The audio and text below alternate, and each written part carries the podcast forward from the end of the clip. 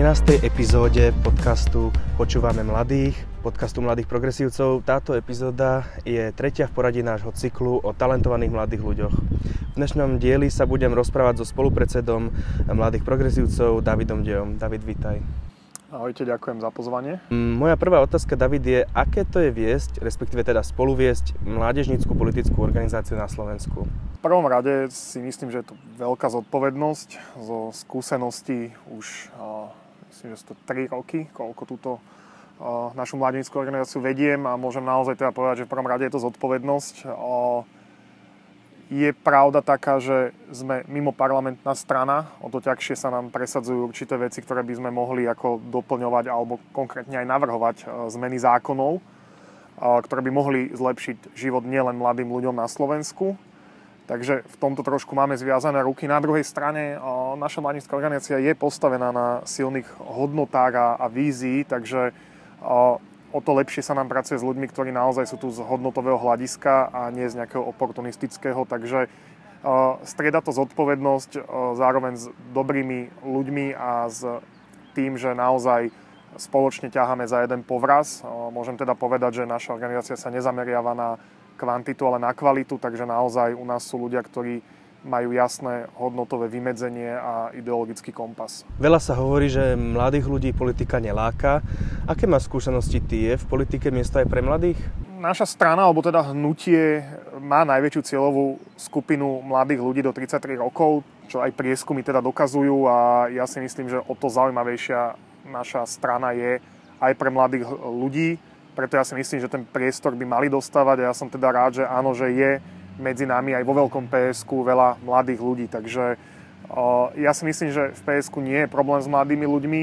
Samozrejme, môžeme sa baviť o iných stranách alebo všeobecne o tej spoločenskej situácii na Slovensku. Ja, ja si práve myslím, že aj keď síce mnoho mladých ľudí odchádza do zahraničia, ale, ale vnímajú tú potrebu alebo cítia tú zodpovednosť za tú svoju krajinu, takže ja si myslím, že aspoň zo svojho okolia, možno hovorím o bubline, ale ja si to úplne nemyslím, že naozaj tí mladí ľudia majú záujem o to spoločensko-politické dianie. Dôležité je ale to, aby ten priestor dostali a mohli sa plne angažovať na budovanie lepšej krajiny. Súhlasím. Um, tento víkend je snem progresívneho Slovenska, kde sa okrem predsedníckej pozície bude voliť aj celé nové predsedníctvo, kde ty aj kandiduješ. Um, aké to je kandidovať do predsedníctva politickej strany? Pýtam sa z toho hľadu, že teraz väčšina našich rovesníkov rieši skôr skúškové obdobie alebo finalizuje sa vlastne školský rok. Tak ako to zvládaš ty? No ja ho finalizujem rovnako Takisto mám zápočtové týždne a skúšky a mal som teraz posledné prednášky, takže musel som to nejako sklbiť aj s mojimi aktivitami, či už v mladých PS alebo vo veľkom PSku.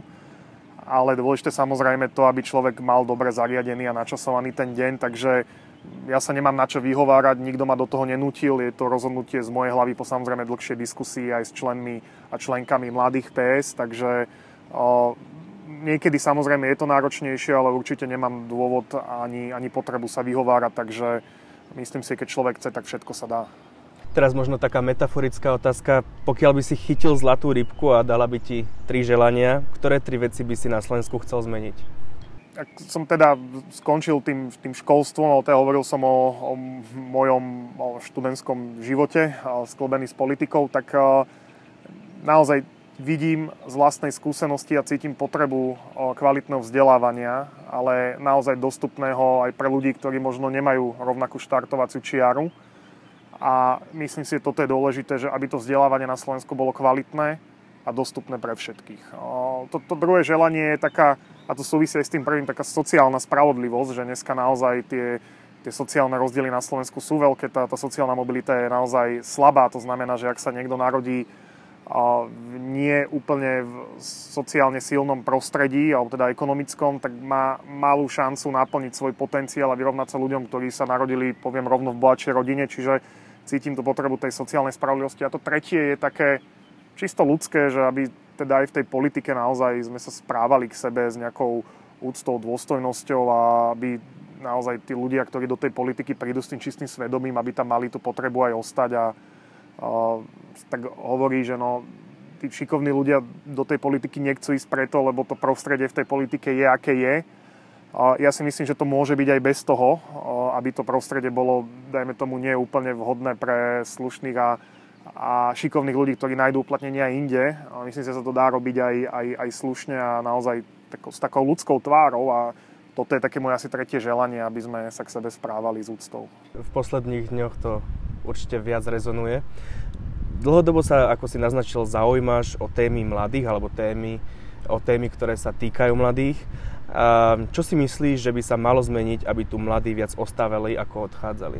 No, je to také klopko z viacerých uh, vecí, ktoré, ktoré by mali byť naplnené, aby tu mladí ľudia uh, po vyštudovaní chceli naozaj ostať, založiť si rodiny, bývať a, a pracovať. Jedno z tým je to, aby videli uplatnenie na Slovensku.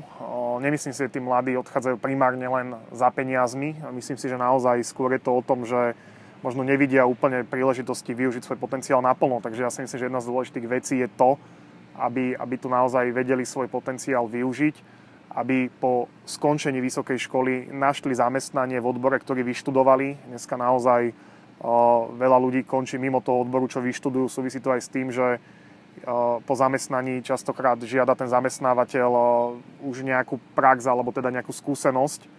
A dneska vieme, že napríklad aj tému, ktorú sme my komunikovali, ako platené stáže, lebo momentálne väčšina z nich sú neplatené, si myslím, že môže tomu napomôcť, aby tí ľudia už po skončení vysokej školy mali ako takú pracovnú skúsenosť a to môže viesť aj k tomu, že si dokážu nájsť zamestnanie po škole, ktoré súvisí s tým, čo vyštudovali a zároveň teda budú mať rovnosť tých, tých, tých príležitostí na to, aby tu ostali. A tá druhá vec je samozrejme zmena politickej klímy, lebo tak povedzme si úprimne, že keď dneska nevidíme nejakú jasnú, ucelenú víziu našej krajiny, ktorá by sa, kam by sa naša krajina mala uberať, tak si myslím, že aj toto môže byť taká trošku frustrácia mladých ľudí, prečo chcú odísť. Takže myslím že to ruka v ruke ide aj s tou politikou, ale, ale zároveň aj s tým, aby teda naozaj sa tu zmenili už tie systematické veci. Teraz si mi trošku nahral na ďalšiu otázku. Ehm, v roku 2024 nás čaká supervolebný rok. Parlamentné, prezidentské a europarlamentné voľby E, idú v podstate hneď za sebou, len s dvojmesačnými rozostupmi. E, sociológ Michal Vašečka v našom podcaste upozornil na to, že v roku 2024 budú prvovoličmi ľudia, ktorí sa narodili v roku 2006, čo už aj pre mňa znie trošku strašidelne, cítim sa staro. A ako si myslíš, že bude voliť generácia, čo nepoznala hraničné kontroly slovenskú korunu a povedzme, že 4 petiny z ich životov im vládol smer? No, áno, myslím si, že voliť budú tak, aká ponuka im bude ponúknutá. A práve v tomto vidím obrovský potenciál, eh, či už teda mladých progresívcov alebo progresívneho Slovenska, že my máme čo ponúknuť. Eh, sme jasne hodnotovo ukotvení, sme proeurópska strana. Ako som hovoril aj v úvode podcastu, naša cieľová skupina sú mladí ľudia, takže ja si myslím, že tu vidím ten priestor PSK, aby sme týchto mladých ľudí vedeli osloviť a myslím si, že im máme čo ponúknuť. Takže ja si myslím, že to bude o tej ponuke a verím tomu, že im budeme mať ponúknuť naozaj konkrétne riešenia a tú víziu pre mladých ľudí a myslím si, že toto by mohlo prilákať uh, mladých ľudí voliť a teda samozrejme, uh, aby volili naše hnutie, teda progresívne Slovensko a myslím si, že tu na ten potenciál vidím, takže áno, síce po troch vládach Fica asi nie sme úplne tam, kde by sme chceli byť pred tými troma vládami Fica, ale myslím si, že stále aj v nevyrovnaných súbojoch je šanca na úspech. Moja posledná otázka je, čo by si rád odkázal mladým ľuďom, ktorí aj pri pohľade na udalosti posledných dní, aj doma, aj vo svete, by najradšej odišli a ušli a nikdy sa nevrátili? Rozumiem tej frustrácii. Veľa mojich rovesníkov je v zahraničí, či už teda po škole, alebo tam, alebo tam pracujú, alebo stále študujú. A dôležité je presne to, aby sa, aby sa teda vrátili naozaj ponúknuť im tú, tú víziu a tie riešenia, naozaj, aby si mohli naplniť svoj potenciál a nájsť si adekvátne zamestnanie tomu, čo vyštudovali. Ale tí, ktorí tu ešte sú a zvažujú ten odchod, tak ja stále hovorím jedno, že ak teda všetci mladí, šikovní ľudia odídu, tak kto tu potom ostane. A ja verím tomu, a to hovorím teraz za seba, že ja som sa tu narodil, ja tu chcem ostať žiť, pracovať a chcem si tu neskôr aj založiť rodinu. A chcem, aby teda moje deti alebo vôbec kdokoľvek z našej generácie naozaj vyrastal v spravodli- sociálne spravodlivej krajine, kde sú naozaj tie, tá rovnosť šanci je plus minus rovnaká. Ja si myslím, že kto iný to má zmeniť, ak nie my. Samozrejme, ako som povedal, nie je to ľahký boj, ale aj v tých nevyrovnaných šanciach alebo v tých, tých ťažkých zápasoch je, je šanca na úspech a ja si myslím, že práve my ako mladí ľudia by sme mali zabojovať a tá zodpovednosť je podľa mňa aj na nás. Ďakujem ti. Mojím dnešným hosťom v podcaste Mladých progresívcov počúvame mladých, bol spolupredseda Mladých progresívcov David Dej. Ďakujem ti. Ja ďakujem za pozvanie.